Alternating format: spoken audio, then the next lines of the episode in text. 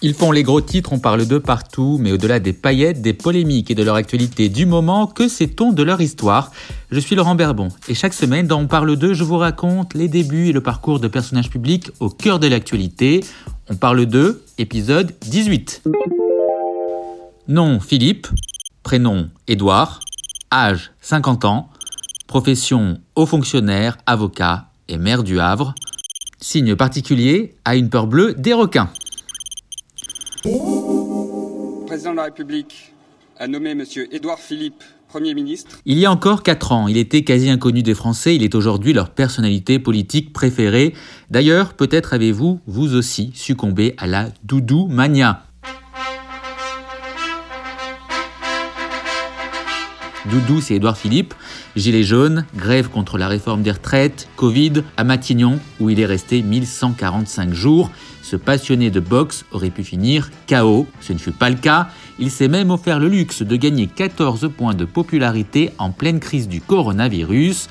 De quoi faire de l'ombre au président. Résultat, Emmanuel Macron a préféré s'en séparer à l'été 2020. Depuis qu'il a quitté Matignon, Édouard Philippe se fait plutôt discret, mais reste plus populaire que jamais. Les sondages en font désormais le chouchou de la droite, devant un certain Nicolas Sarkozy, et à gauche, Près d'un électeur sur deux a une bonne opinion de lui. On ne sait pas encore s'il compte revenir sur le devant de la scène politique. Toujours est-il que la sortie de son nouveau livre contribue à entretenir le mystère. Ce livre, c'est Impressions et lignes claires qu'il a coécrit avec son ami Gilles Boyer. Un livre mi-récit, mi-essai sur l'art de gouverner, le quatrième ouvrage d'un homme politique qui a découvert très tôt le goût des livres.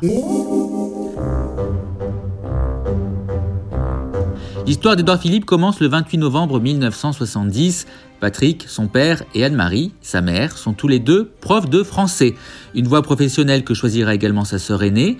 Édouard Philippe est né à Rouen, mais c'est non loin de là, au Havre, qu'il se créera ses plus beaux souvenirs. Il y a ses sorties en mer avec son grand-père, un ancien docker, membre de la CGT. Et oui, les Philippe, une famille de gauche, qui sable le champagne le soir de la victoire de Mitterrand en 81. Aux côtés de son père, le jeune Édouard se passionne pour les émissions politiques, subjugué par l'heure de vérité sur Antenne 2.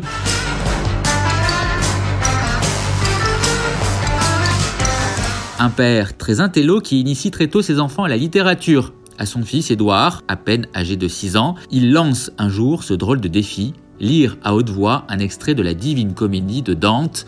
Édouard Philippe dira des années plus tard J'ai lu bien des livres avant de me rendre compte que j'aimais lire. À l'école, il est plutôt bon élève, mais ses oreilles décollées lui attirent les moqueries de ses camarades. Extrait de l'émission Au tableau en 2017. C'était pas très grave, mais moi ça me, ça me, ça me touchait beaucoup ça me, ça me rendait assez malheureux, à vrai dire. Pour l'aider à gérer les moqueries, sa mère lui fait lire Cyrano de Bergerac et la fameuse tirade du nez, son livre préféré à ce jour. Édouard Philippe, 1m89 et non 1m92 comme on le lit souvent, n'a pas toujours été parmi les plus grands. À son entrée au lycée, il est même le plus petit de sa classe. Une poussée de croissance lui fera prendre 17 cm en un an. Quand le père est muté comme directeur d'établissement à Bonn, toute la famille déménage en Allemagne. C'est donc là-bas qu'il passe son bac avant d'enchaîner avec une prépa littéraire au très chic lycée parisien Janson de Sailly. Si l'étudiant aime beaucoup lire, c'est surtout la politique qui le fascine. Direction donc Sciences Po, le début, dira-t-il, de trois années de rêve.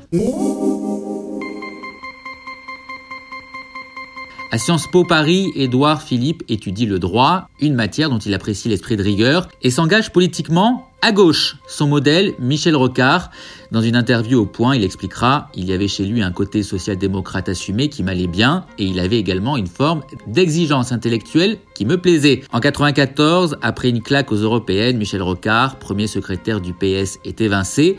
Édouard Philippe rend sa carte et confiera je n'ai pas été emballé par ce que j'y ai vu, notamment quand François Mitterrand a décidé d'avoir la peau de son ancien chef de gouvernement. L'année d'après, Jacques Chirac remporte la présidentielle. Édouard Philippe a cette révélation. Les valeurs cardinales les plus importantes pour moi, la liberté et l'autorité, me classent à droite. La même année, il fait son entrée à l'ENA, où on le décrit comme quelqu'un de drôle et sympathique, ami aussi bien avec des gens de gauche que de droite. Parmi ces gens de gauche, il y a Jérôme Gage, alors assistant parlementaire de Jean-Luc Mélenchon. C'est comme ça que les deux hommes se retrouvent à réviser ensemble dans le bureau de celui qui est alors sénateur de l'Essonne. D'Edouard Philippe, Jérôme Gage dira Il est ambitieux depuis toujours, mais sans marcher sur les autres. À sa sortie de l'ENA, Édouard Philippe se classe dans les 15 premiers de sa promo et choisit de rejoindre le Conseil d'État. Le jeune énarque a soif de politique, alors il tape à toutes les portes. En vain, on lui propose un poste dans le privé, mais il refuse. L'avenir lui donnera raison. En politique plus qu'ailleurs, tout est histoire de rencontre, et il en est une qui va se révéler décisive. Nous sommes en 2001, un ami d'Édouard Philippe le présente à un certain Antoine Ruffnac, le très chiracien maire du Havre, lui propose alors d'intégrer l'équipe municipale.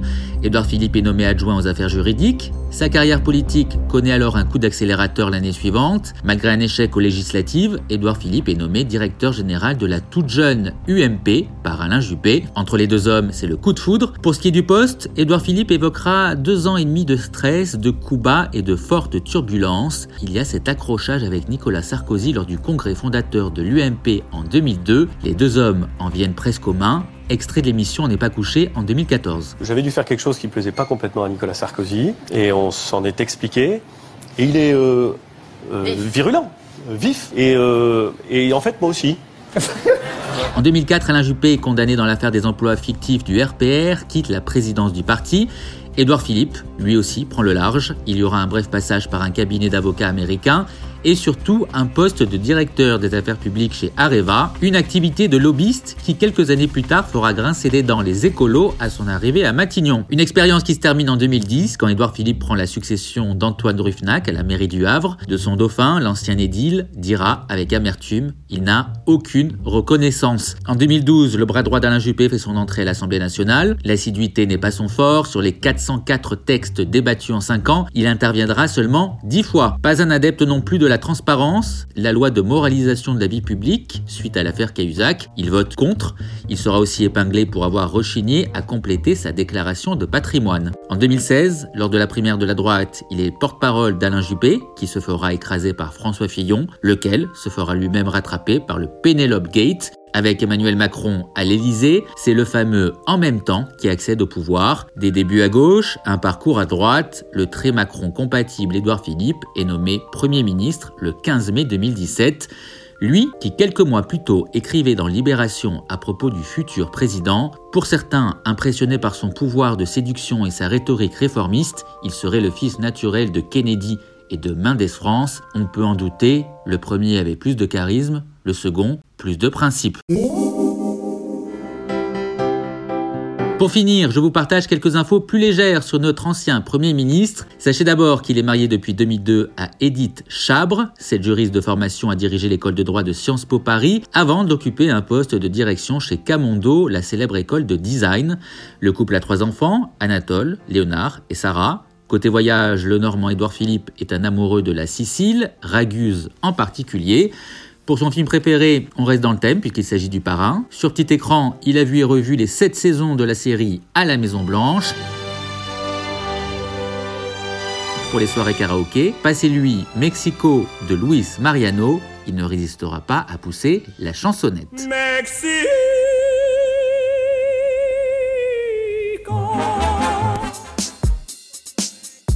Ainsi se termine cet épisode et la saison 1 dont parle 2. Si vous êtes preneur d'une seconde saison, faites-le nous savoir en laissant un commentaire sur les plateformes de podcast. Je remercie Jean-Patrick et Podmust d'avoir coproduit On parle 2. Ce fut un plaisir et je vous remercie de l'avoir écouté. À très bientôt.